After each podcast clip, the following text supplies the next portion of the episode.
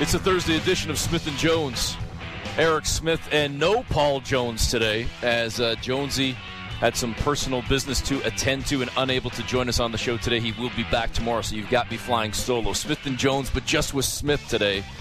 But I'll keep it locked and loaded for the next hour. And we've got a lot to dive into as the Toronto Raptors pick up a big time victory last night over the Los Angeles Clippers, and the Raptors finish their best ever six game road trip, five and one. And and I'm going to say it again, folks. Put the broken record on for a second. I said it yesterday. Actually, no, I didn't say it yesterday because we didn't have a show yesterday. I said it on Tuesday. I said it on Monday. I'm saying it again today. What a difference a week makes. One week ago, we were talking about a Raptors team that, all right, if we want to be real technical, about a week today, a week ago today, we're talking about a Raptors team that began a road trip with a loss in Cleveland, but ultimately bounced back with a victory last Wednesday night in San Antonio. And we're thinking, okay, Toronto lost three in a row prior to that victory last night over the Spurs. What's going to happen on the rest of this road trip? You got a dangerous back to back coming. Again, this was last week. Tomorrow, Saturday, Friday, Saturday against Phoenix and Denver. Then you're heading into Los Angeles for games against the Lakers, who are hungry for as many wins as they can get. They've been reeling. And then you've got a scrappy, tough Clippers team that has played well this season in spite of playing a bulk without Paul George and Kawhi Leonard. And what happens? A win in Phoenix, a win in Denver, two wins in Los Angeles over the Lakers and Clippers. Add it all up, five wins in a row for the Toronto Raptors, and long forgotten now. It was only a week and a half ago, but long forgotten the losses to the Magic and to the Pistons, and for that matter, the Cleveland Cavaliers as well. And now we enter this morning, as I speak this very second, with the Raptors now still in seventh because they don't have the tiebreaker over the Cavs. Cleveland, with that blowout win on Boxing Day and then that win about a week and a half ago, they have the tiebreak over the Raptors. But keep in mind, those two teams still do play again before the end of the season. But as of right now, the Raptors and the Cavaliers tied in the standings.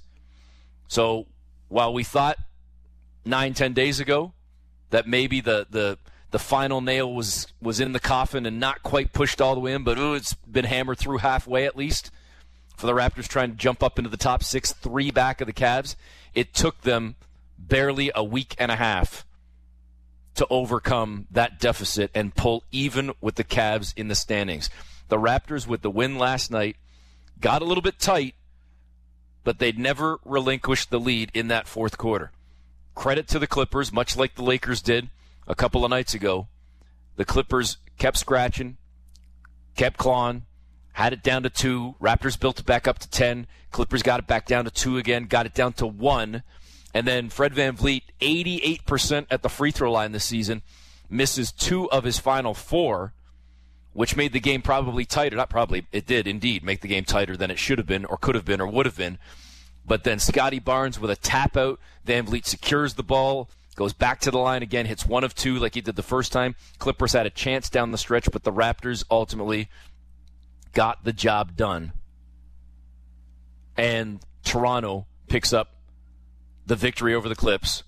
103 100 the final. Five wins in a row, and again tied with the Cavaliers in the standings right now at 39 and 30. But the Cavs, because of the tiebreak, still sitting in that sixth seed. And the win comes on a night for the Raptors, an important win, again, as so many games now are going to be important moving forward when you start looking at the jockeying for positionings, because now we're starting to look towards the end of the season. We're less than a month away from the end of the year. So time is running out for not only the Raptors to keep climbing, but also time running out on the teams below them to move up. So any opportunity you have to win and to maintain or gain ground is a good thing. And why do I bring that up? Well, obviously, Cavaliers losing last night. That's why the Raptors are now tied in the standings. Atlanta loses to Charlotte.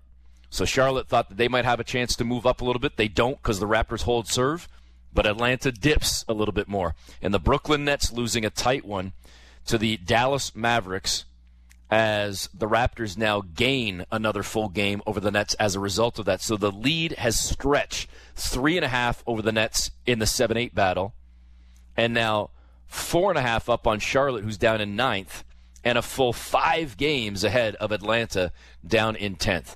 So Toronto's sitting pretty right now and still eyeballing the Cleveland Cavaliers just ahead of them. And how about last night in that win for Toronto? The performance that was turned in yet again from Pascal Siakam 31 points, 12 rebounds, 3 assists on 13 of 22.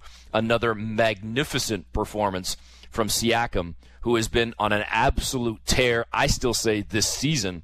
But over the last eight ball games, he has been incredible Scottie Barnes continues to put the foot down on the push for the rookie of the year. 15 points on 7 of 16, 4 rebounds in the ball game for Scottie. And Fred VanVleet, uh, after returning to the lineup against the Lakers last night against the Clips, 21 points with 3 assists and a couple of rebounds. And I believe, if I'm not mistaken, I, I read the stat the other day, and I, I know it held true against the Lakers, and it did again last night.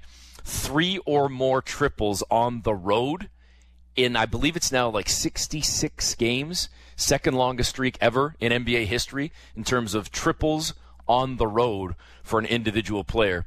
Uh, it was an awesome performance last night from uh, VanVleet and from the Raptors overall.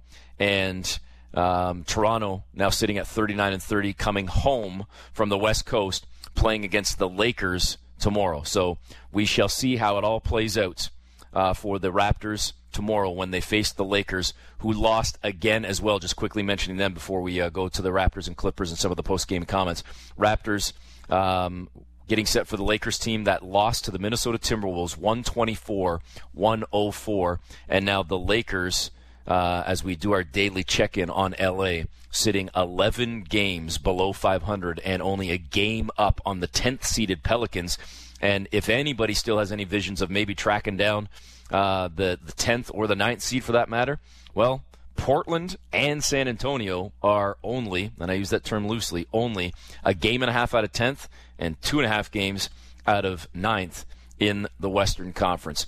Again, the Raptors with the win over the Clippers, 103 100. We're going to talk more uh, about that ball game in a few minutes' time when Alvin Williams joins me. And uh, later on in the show, Justin Termini uh, will be on the program as well, and we'll dive into some things around the association, probably including the Lakers and some of the uh, playoff races uh, in both the East and Western Conference. But let's start again with last night and the win over LA, the Clippers that is for the Toronto Raptors, a 5 and 1 road trip.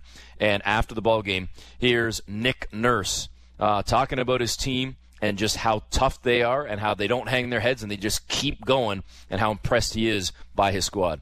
I think they keep playing. There's not a whole lot of um, you know really dejected walks to the timeouts and and things like that. And I think that they respond good out of timeouts. They'll get a stop. They'll get a key bucket. They'll chase the glass extra hard, whatever it is to kind of keep some possessions going. And we had a lot of that tonight. We had a lot of offensive rebounding, and you could probably could say we might have won it on a free throw crash.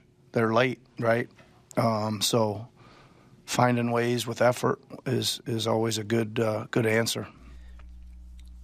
Yeah, the Raptors just kept coming in waves yesterday, and uh, they were laying it on thick again as they've done uh, so many times over the course of this road trip, over the course of the season, leading by 17. And again, yes, LA, the Clippers made their uh, run in the second half, and especially in that fourth quarter, shot 49% in the ball game. They kept coming, they kept coming. Reggie Jackson played well, but much like we talked about with that victory over the Los Angeles Lakers as well, you know that bend but don't break. Why do you put in the work to have big leads, to have hot starts, to to to to you know to maybe be able to sustain runs and waves that come at you from uh, the opposition, from opposing teams, and that's exactly what happened again last night.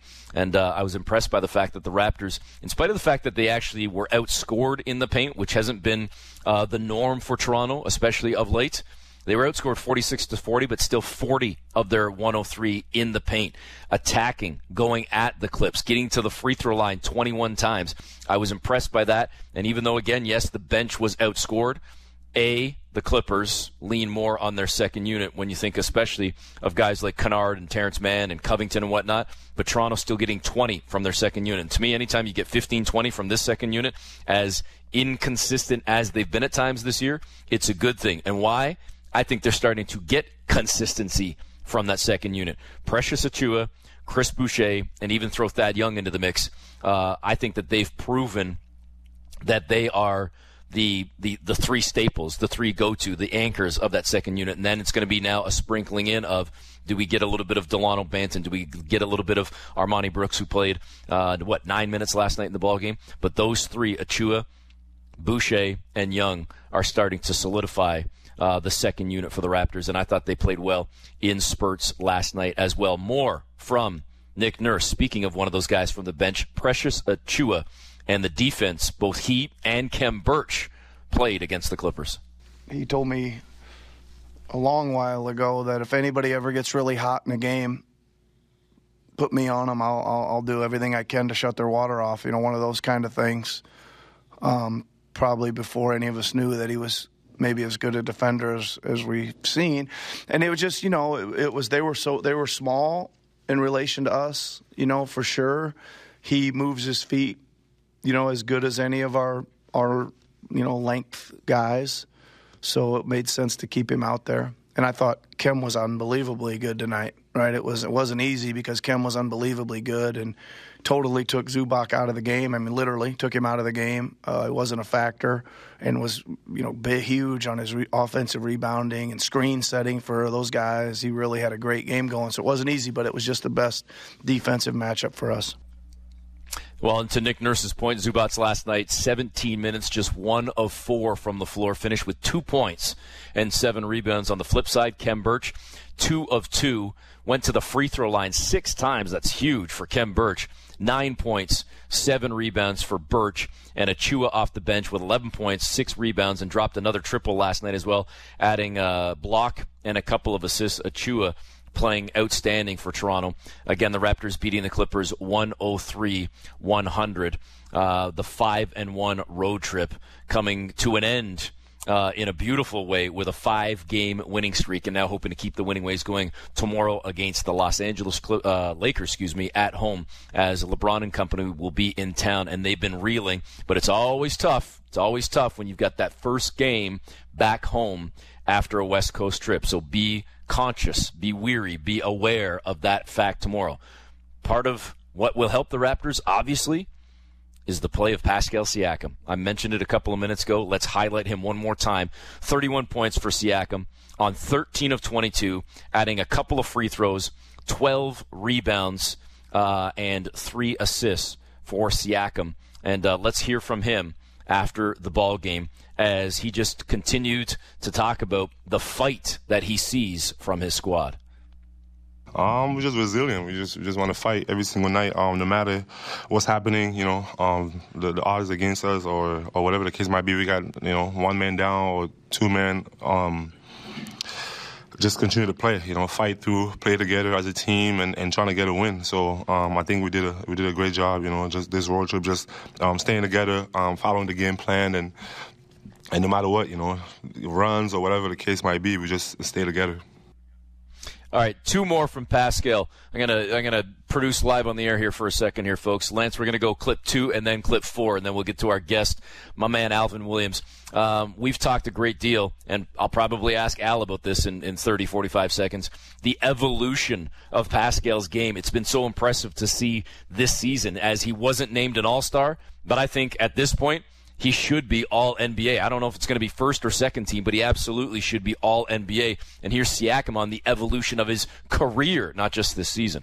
I think the more you, you get in, in, in, situations, you know, I think for me, the, the better I get. Um, and, and I think that's always something that, you know, with me starting basketball late and, and just, you know, continue to learn as I, as I grow as a basketball player is just um, picking up stuff. And, and you know, um, the more I see defenses, you know, the better I get. And, and, and I also, you know, try to work on, on, on, on just, you know, being composed, like you said, and, and, and just, and just having, um, knowing where I want to go and, and, and just kind of like imposing my will and getting to whatever spot I want to get to.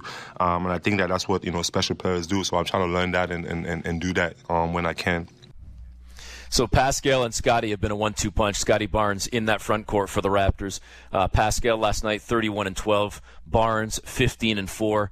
Uh, another impressive game for the rookie. And here is Siakam on Scottie Barnes. Yeah, I think I think it's great. Um, and some of those experiences that you don't really get uh, as a young player. And I think that being on our team and and, and knowing that you know he's going to be out there, he's going to be in those situations, um, and and you know for him to, to, to be composed enough to do that and and, and, and be calm in those situations and, and, and just continue to play, um, I think it's great. And it's only going to help him in his career. And I think that again, like we said, you know the the, the, the sky's the limit for him, or, or at least there's no limits, and you know he can get to whatever he wants to get to. I always say that um, it's just going to be on him and, and, and how much work he's going to put in and, and how, how, how you know how better he's going to get. But you know we already can see. I mean, he exceeding expectations, and um, and I mean my vote for rookie of the year for sure.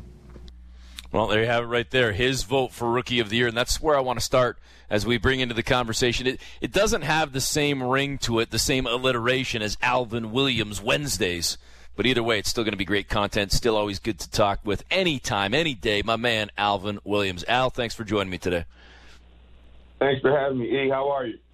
Good, man. Good. And I know it was a late night in, in L.A., and, and I don't know if you've hopped on the flight back east yet or not, but either way, appreciate the time, Alan. I said I want to start with the Rookie of the Year. Jonesy and I have spent a great deal of this week talking about how many of our, our, our fellow uh, you know members of the media, broadcasters, writers, or otherwise in the States perhaps have already anointed or, or, or kind of written, at least in pencil, the Rookie of the Year for Evan Mobley. And I, I got to say, they got to start pumping the brakes a little bit here. I don't know if they're not paying enough attention to what Toronto's doing and what Scottie Barnes is doing specifically, Al. But if I try and look at this balanced, I'm not going to sit here and wave the red and white pom poms for just the Raptors. I'm saying both have been outstanding, and it may or may not come down to which team has the better record, which team finishes better in the standings, or I'm quite happy with the split, Al. Like right now, honestly, if I had a vote, I'd be quite happy ripping it in half and giving them each one because I think they've both been great. I don't know that one is heads and tails though above the other and truly more so deserving than the other of that award. Yeah, you're right. I mean, they both have been outstanding this year, leading their teams, helping their teams. Um, you know, I don't think, you know, coming into this season, people looked at the Cleveland Cavaliers or the Toronto Raptors to be in the position that they are in. But once these guys start playing and once they start putting the, their imprint on the team and the league night in and night out, they both have been outstanding. I, I'd take it back when I, I mentioned one time on the air, it was like 95 or the 94 season when, you know, Jason Kidd and, and Grant Hill were co-rookie of the year. So I wouldn't be opposed to that either. But, you know, Scottie, for me, seeing more of him, he's just amazing how I see him guard multiple positions and how he has a lot of responsibility, especially at this point of the season. He's getting more and more comfortable. So he's he's making a strong case for being rookie of the year himself. But Evan Mobley is a talented a talented young player as well.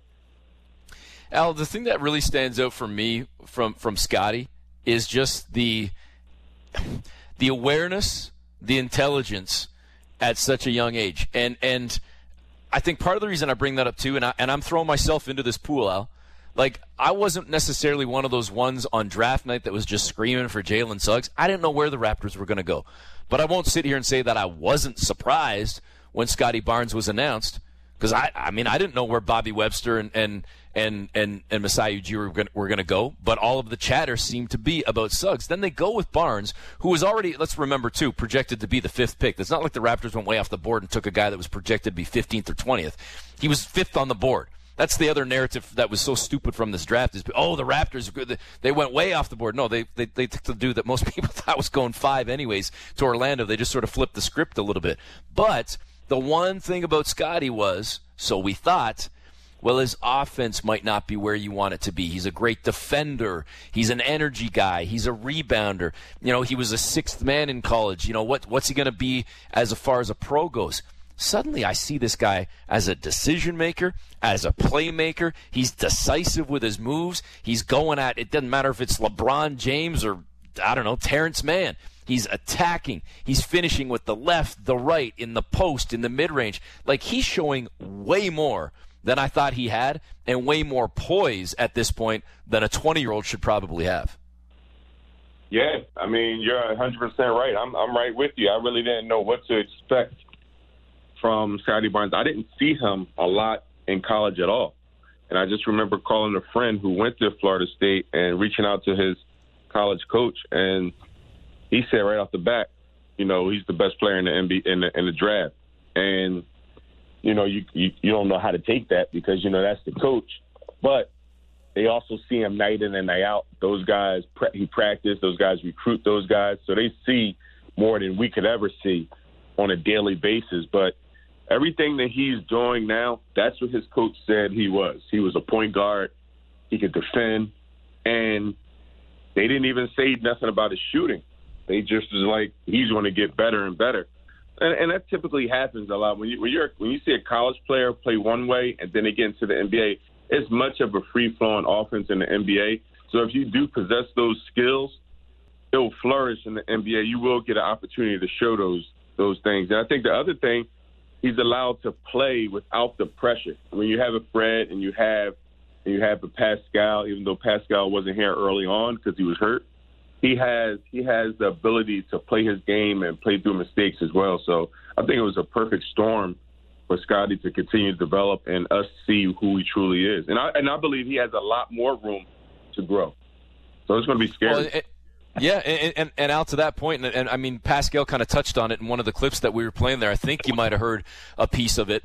The fact that he's having this chance to grow and grow into a role, but then there's so much more room for further growth, let alone improvement. Yet it's coming on a winning team in a winning environment in games that matter in a team that at the very least is going to be in a play-in for a couple of playoff games, if not a full series for the first round or more.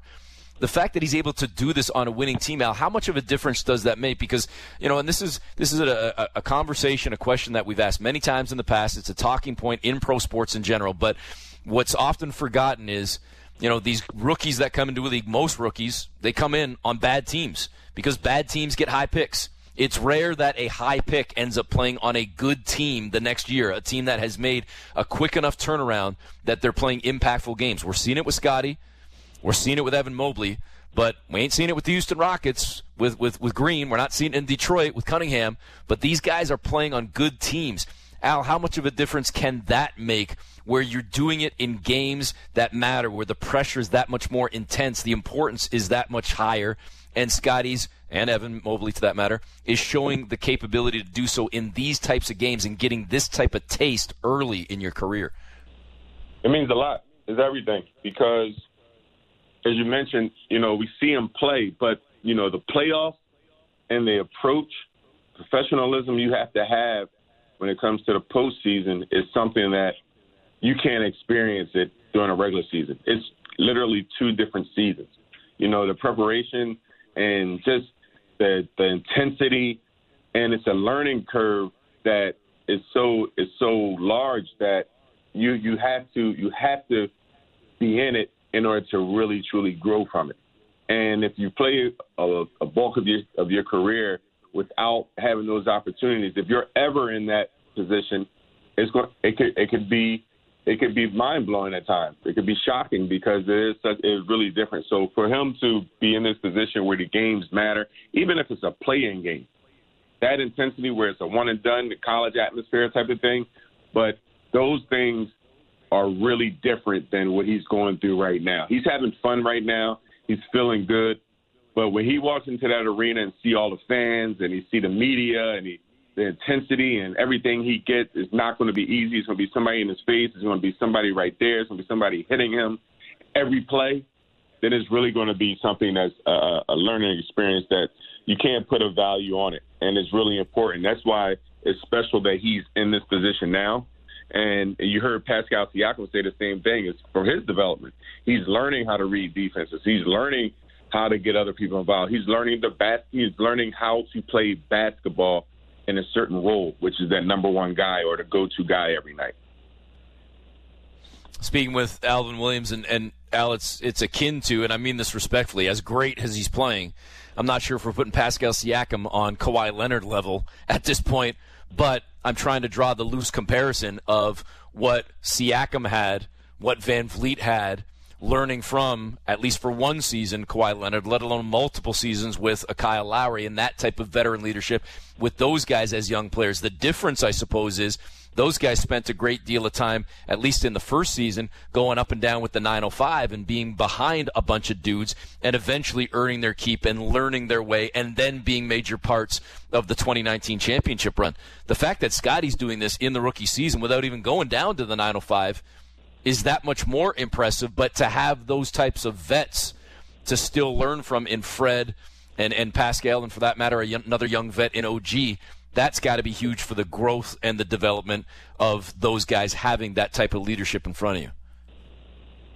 Oh yeah, it's always it's always good to have those veteran guys that can talk you through it. But once again, you have to go through it, right? You you could we could sit here and, and may, maybe you got to ask those guys what they learned from a Kawhi Leonard in one year. I think they can learn from seeing how he handled things and how he went about it. But until you're in those positions and you're actually the person have played through it, and you actually per- that person that's going, the team is going through night in night out. There's nothing that that per- another person who's done it can do for you other than just talk you through it or you know give you some type of comfort. So the the important part is actually getting a chance to do it, right? Actually getting a chance to be involved, actually having responsibility. And then, you know, the next thing is have making sure your mind and body is right for all of those things. At a young age, it's tough. It's tough. It's tough to really be mature enough to do these things. And now, once again, the NBA has changed to some levels and certain degrees, but for the most part, you still have to have that preparation because you have coaches game planning, you have players going against you, and you have you just have a different intensity level. So once again, not too many people can can help you through those situations from the physical aspect. You know, mentally and emotionally can talk you down off the ledge. They can support you and comfort you, but you really have to go in the fire in order to be able to cook, man, because it's a whole different world. Hey, Al, to that point, and, and, and I don't know if you've had a personal conversation with him about this. Uh, I know I haven't, so it's just my, my own theory throwing this out there. How much do you think what Pascal has been through over the last year plus has helped him individually, let alone helped his growth as a leader, and thus then potentially helped a Scottie Barnes or others on the team in terms of what Pascal's like as a leader. And, and what I'm, where I'm going with this is when you think back to last year and dealing with the ups and downs of, of I mean, heck, the last two years out with the bubble and the the the off season and then Tampa and COVID and his own health and his own battles with COVID and injuries and and you know butting heads uh, last year at least at one point with with Nick Nurse and just a lot of the personal and and private stuff that was going on. And then coming back this year after the shoulder surgery and working his way back in he seems like he's a different person different leader. And he's acknowledged a couple of times and I'm paraphrasing but acknowledged the 12 months, if not the 24 months that he's been through, and the growth that he's shown and how different he is now. And he seems like he's becoming more of a vocal guy. Maybe that was either a, a wake up call or an epiphany. Do you think I'm, I'm reaching here? Do you think that kind of plays into where he's at now as sort of one of those go to guys, one of those leaders, both vocal and leading by example for Barnes and so many others on this team? No, I mean, I think all of those things are where he is today. You, you have to. You have to go through all those. Now it's up to him to take each of those experiences and make something out of them, right? Get the best out of them because that's what it's all about. Every great player, especially if want to get where Pascal is or Pascal want to get where they were. I don't care if it's Michael Jordan, Kobe, Shaq. I don't care. They all had run-ins with their coaches. They all had bad postseason play and had to learn from it. They all played under expectations, right? They all did those things. They had to they had to go through those things. And, you know, it was a lot of hype, well not even hype, but expectations on Pascal because, you know, coming off a championship season and playing very well. You know, I think catching people off guard with his with what he was playing, you know, next to Kawhi Leonard. Big part of why the Raptors won that won the championship. And then coming into the next year with Kawhi Leonard gone, and signing a big contract, and people thinking that he was going to jump right into that role, and that was unfair because he's never been in that role before, and he's still himself learning how to play, refining his skills. He wasn't the most skillful person. He's not. He wasn't doing the things that he's doing now. So people put him in a position that he wasn't. He wasn't quite. He wasn't ready for. And then when you're in, individually, you're you're trying to figure it out as well. So yeah, emotionally we're gonna have some blow ups with the coach because we're not on the same page. I might have some doubts with my team, whatever the case may be. But he's he's grown through all of those things, and then he got the confidence of his coach. He's probably not having those blow ups any longer. They may have disagreements or they may have whatever, but nothing that's going to lead to a suspension or anything. But that's part of it. So this is why you see a Pascal playing the way he's playing with the consistency and the effort night in and night out. But then the big the next stage is now it's the postseason. Once again, can you still lead your team to those to that type with that type of play? And a lot of players, Giannis had to do it. There's a lot of players, so it's not just Pascal. And I, but I love the the path that he's on because I've seen it be, become successful night in and night out with certain players after going through some of these struggles. So all of those experiences has helped him get to this point and be the player that he is right now. Al, we appreciate the time, or I appreciate the time. I'm used to saying we. No Jonesy today, solo today, but uh, I appreciate the time as always, and uh, we'll look forward to hooking up with you again next week, man. Appreciate you, man. Talk to you later. All right, Al. Safe travels. There is Alvin Williams. Uh, called the game last night with Matt Devlin on Sportsnet as the Raptors got the victory over the Clippers, and now the Raptors head home from the West Coast, a five and one road trip, five straight victories, and they get set for their only date on their home floor this season against LeBron and the Lakers, unless of course it's the Raptors and Lakers in the finals. But let's be honest, folks. The way things are going for LA, my goodness, another loss for them last night against the Timberwolves things are just unraveling and have been unraveling for quite some time in Los Angeles. And uh, we'll see if they can get right against the Raptors on Friday night at Scotiabank Arena. Obviously, for the Raptor faithful, they hope that's not the case. And they hope that it's a six game winning streak with another win tomorrow, two in a week over the Lakers. As they will tip it off tomorrow night at 7:30 down at Scotiabank Arena. We'll step aside for a moment and probably get into the Lakers and a little bit more when Justin Termine joins me next on Smith and Jones covering the Raptors in depth like no one else. The Raptor Show with Will Lou. Subscribe and download the show on Apple, Spotify, or wherever you get your podcasts.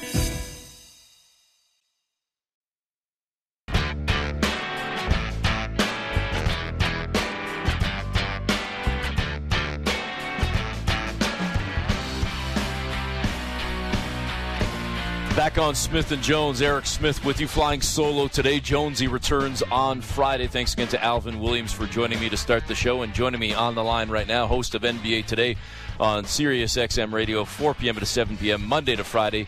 He's joined us many times in the past. I always appreciate the time from Justin Termine. Justin, thanks. How you doing? I'm doing well. Thanks for having me on. All right, Justin. Um, I want to get it out of the way because most people are saying enough of the Lakers already. Enough of them. But we do have to talk about them at least just for a second here because they lose again last night. The Raptors already beat them a couple of nights ago as well, and Toronto's got them on tap tomorrow night at Scotiabank Arena. Justin, I don't even know what to ask anymore about this team.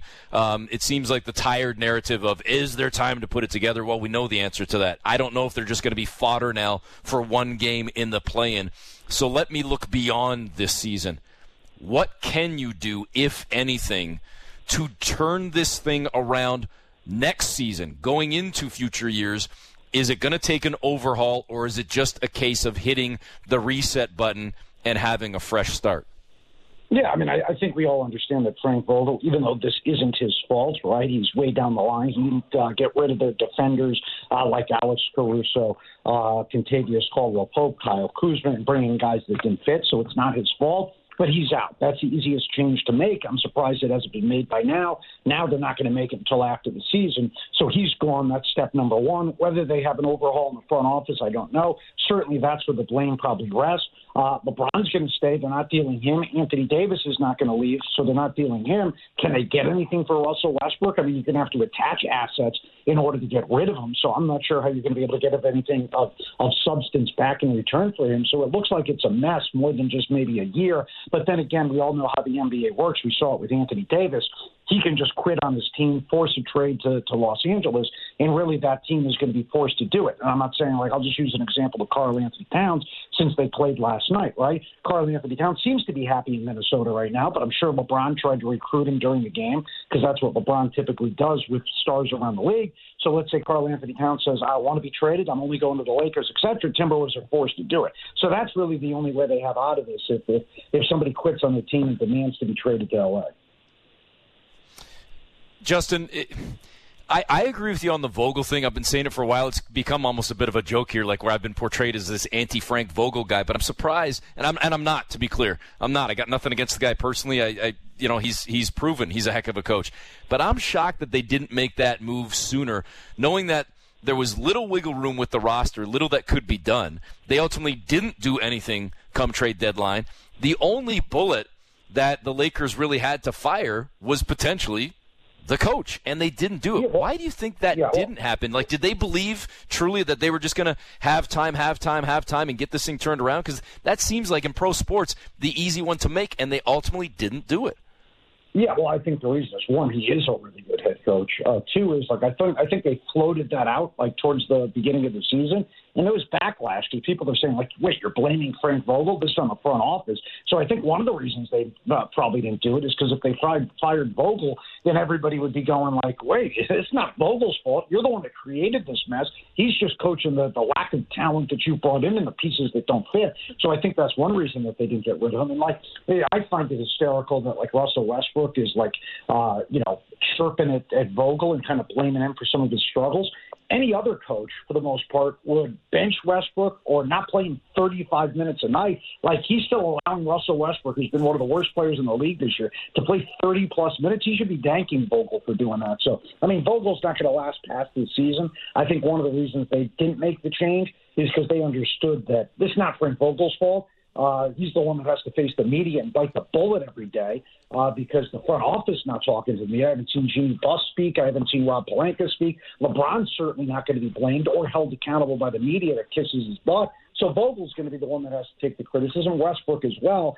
uh, and Westbrook's to fault, but also they're the ones that brought Westbrook in, knowing his like style and his demeanor. And I didn't think that was going to work at the beginning of the season, and it hasn't. So ultimately, Vogel will pay as soon as the season's over. All right, speaking with Justin Termine, host of NBA Today on Sirius XM Radio. Let's stop talking about the basement or near basement of the Western Conference. Let's flip over, uh, Justin, to the Eastern Conference and let's look towards the top. Um, since the flip of the calendar, the number one record in the NBA, if I'm not mistaken, the Boston Celtics. And believe it or not, and this isn't me trying to be the Toronto guy waving the pom poms here, Justin, but since the end of January, top five record. Actually, might be six now, even though they got the win last night. But either way, right there, five six. Uh, the Toronto Raptors, two teams that have been rising, climbing the standings, especially Boston. You can you can choose to hit on Toronto if you want, Justin, but I am focusing on the Celtics right now. You know, they they they continue to climb. They're currently the fourth seed now as they've leapfrogged the uh, Chicago Bulls. How good are they? How good can they be? And where do you have them stacked with the Heat, the Bucks? The Sixers among the best of the best in the East. Yeah, I mean, when you look at like all those like sites that take in like the formulas, like uh, you know their defensive rating, their offensive rating, uh, their uh, you know they're, you know they're just like all the different stats.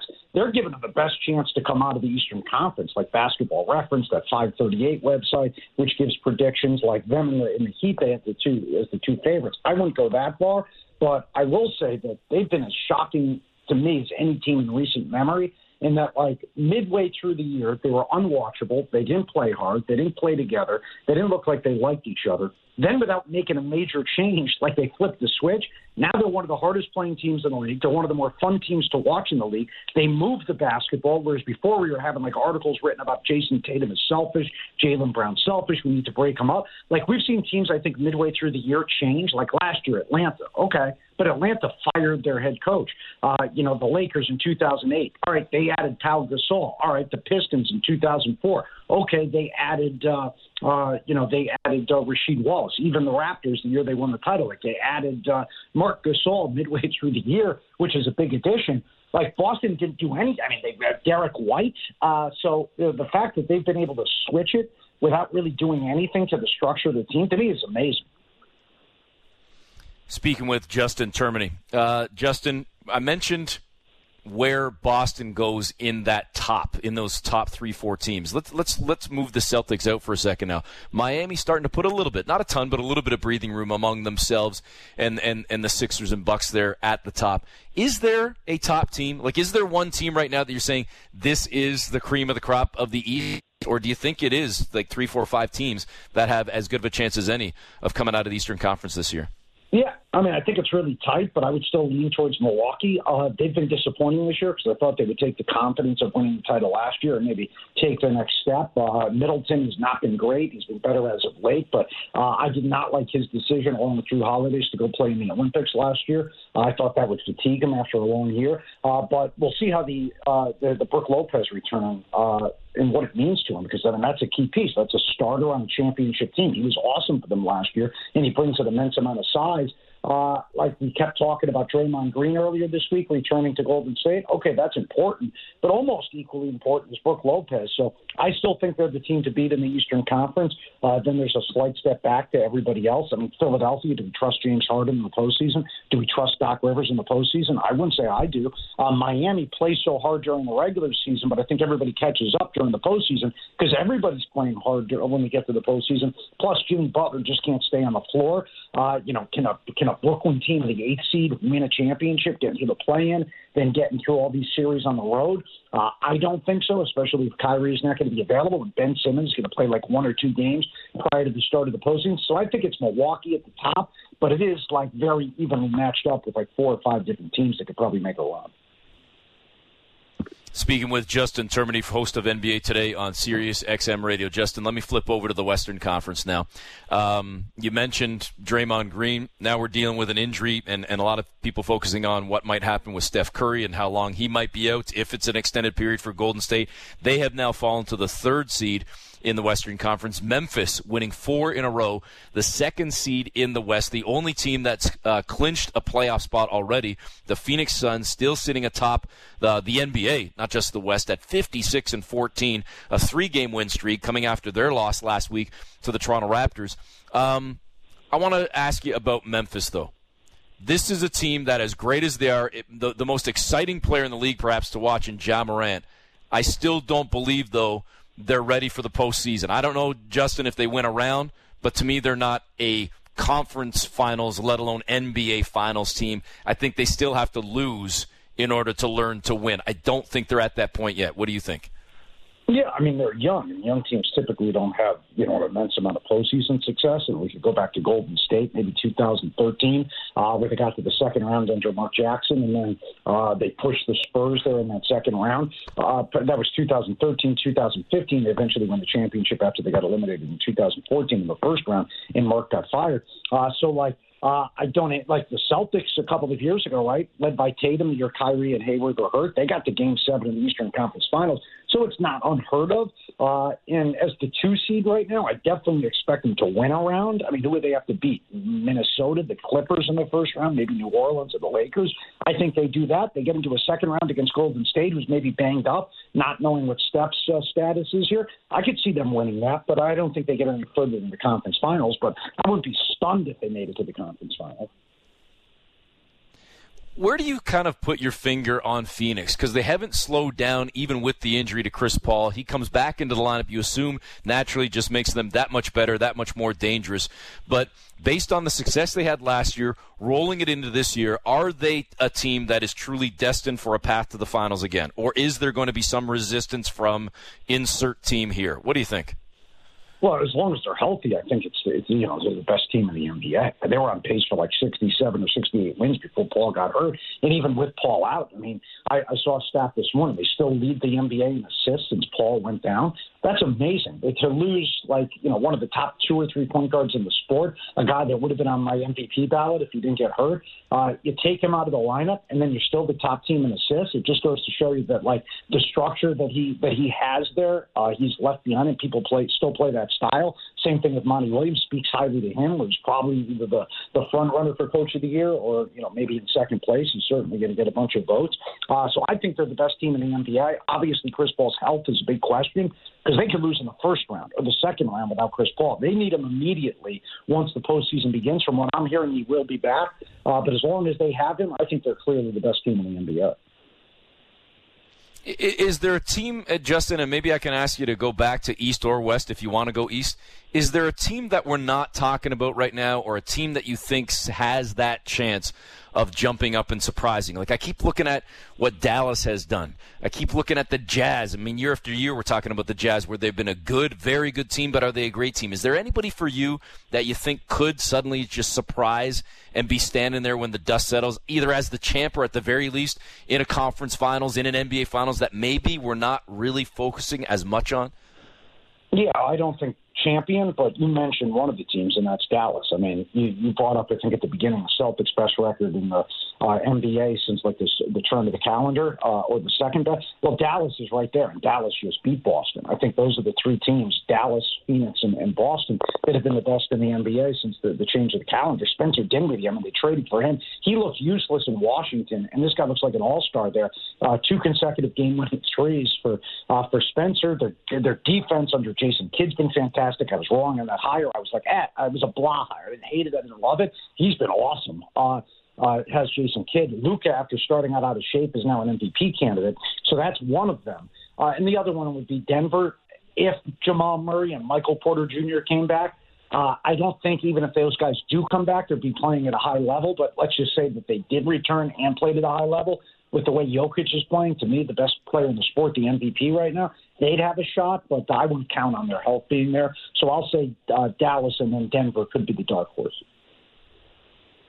Hey, Justin, really appreciate the time today. Thanks for joining me, man. And uh, we'll, uh, I'm sure, be chatting either before the postseason or into the playoffs themselves. All the best.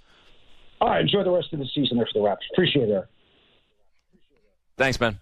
There is Justin Termine, host of NBA Today on Sirius XM Radio. And uh, right at the end there, him saying, uh, if the Raptors are there. Listen, the Raptors are going to be there. We know. We definitely know that uh, he's the, the Raptors are going to be there. It's just a matter of if they're beyond the play-in. And again, the Raptors with the win last night uh, over the Los Angeles Clippers, five in a row now for Toronto as they get set for the Lakers tomorrow night. The Raptors at 39 and 37 and 3 over their last 10 and a five game winning streak for the Raptors. It's the longest current streak in the NBA. Memphis has won four in a row as the Grizzlies sit at 48 and 22, second in the Western Conference, and the Golden State Warriors dipping to third, as I mentioned, with Justin just four and six over their last 10.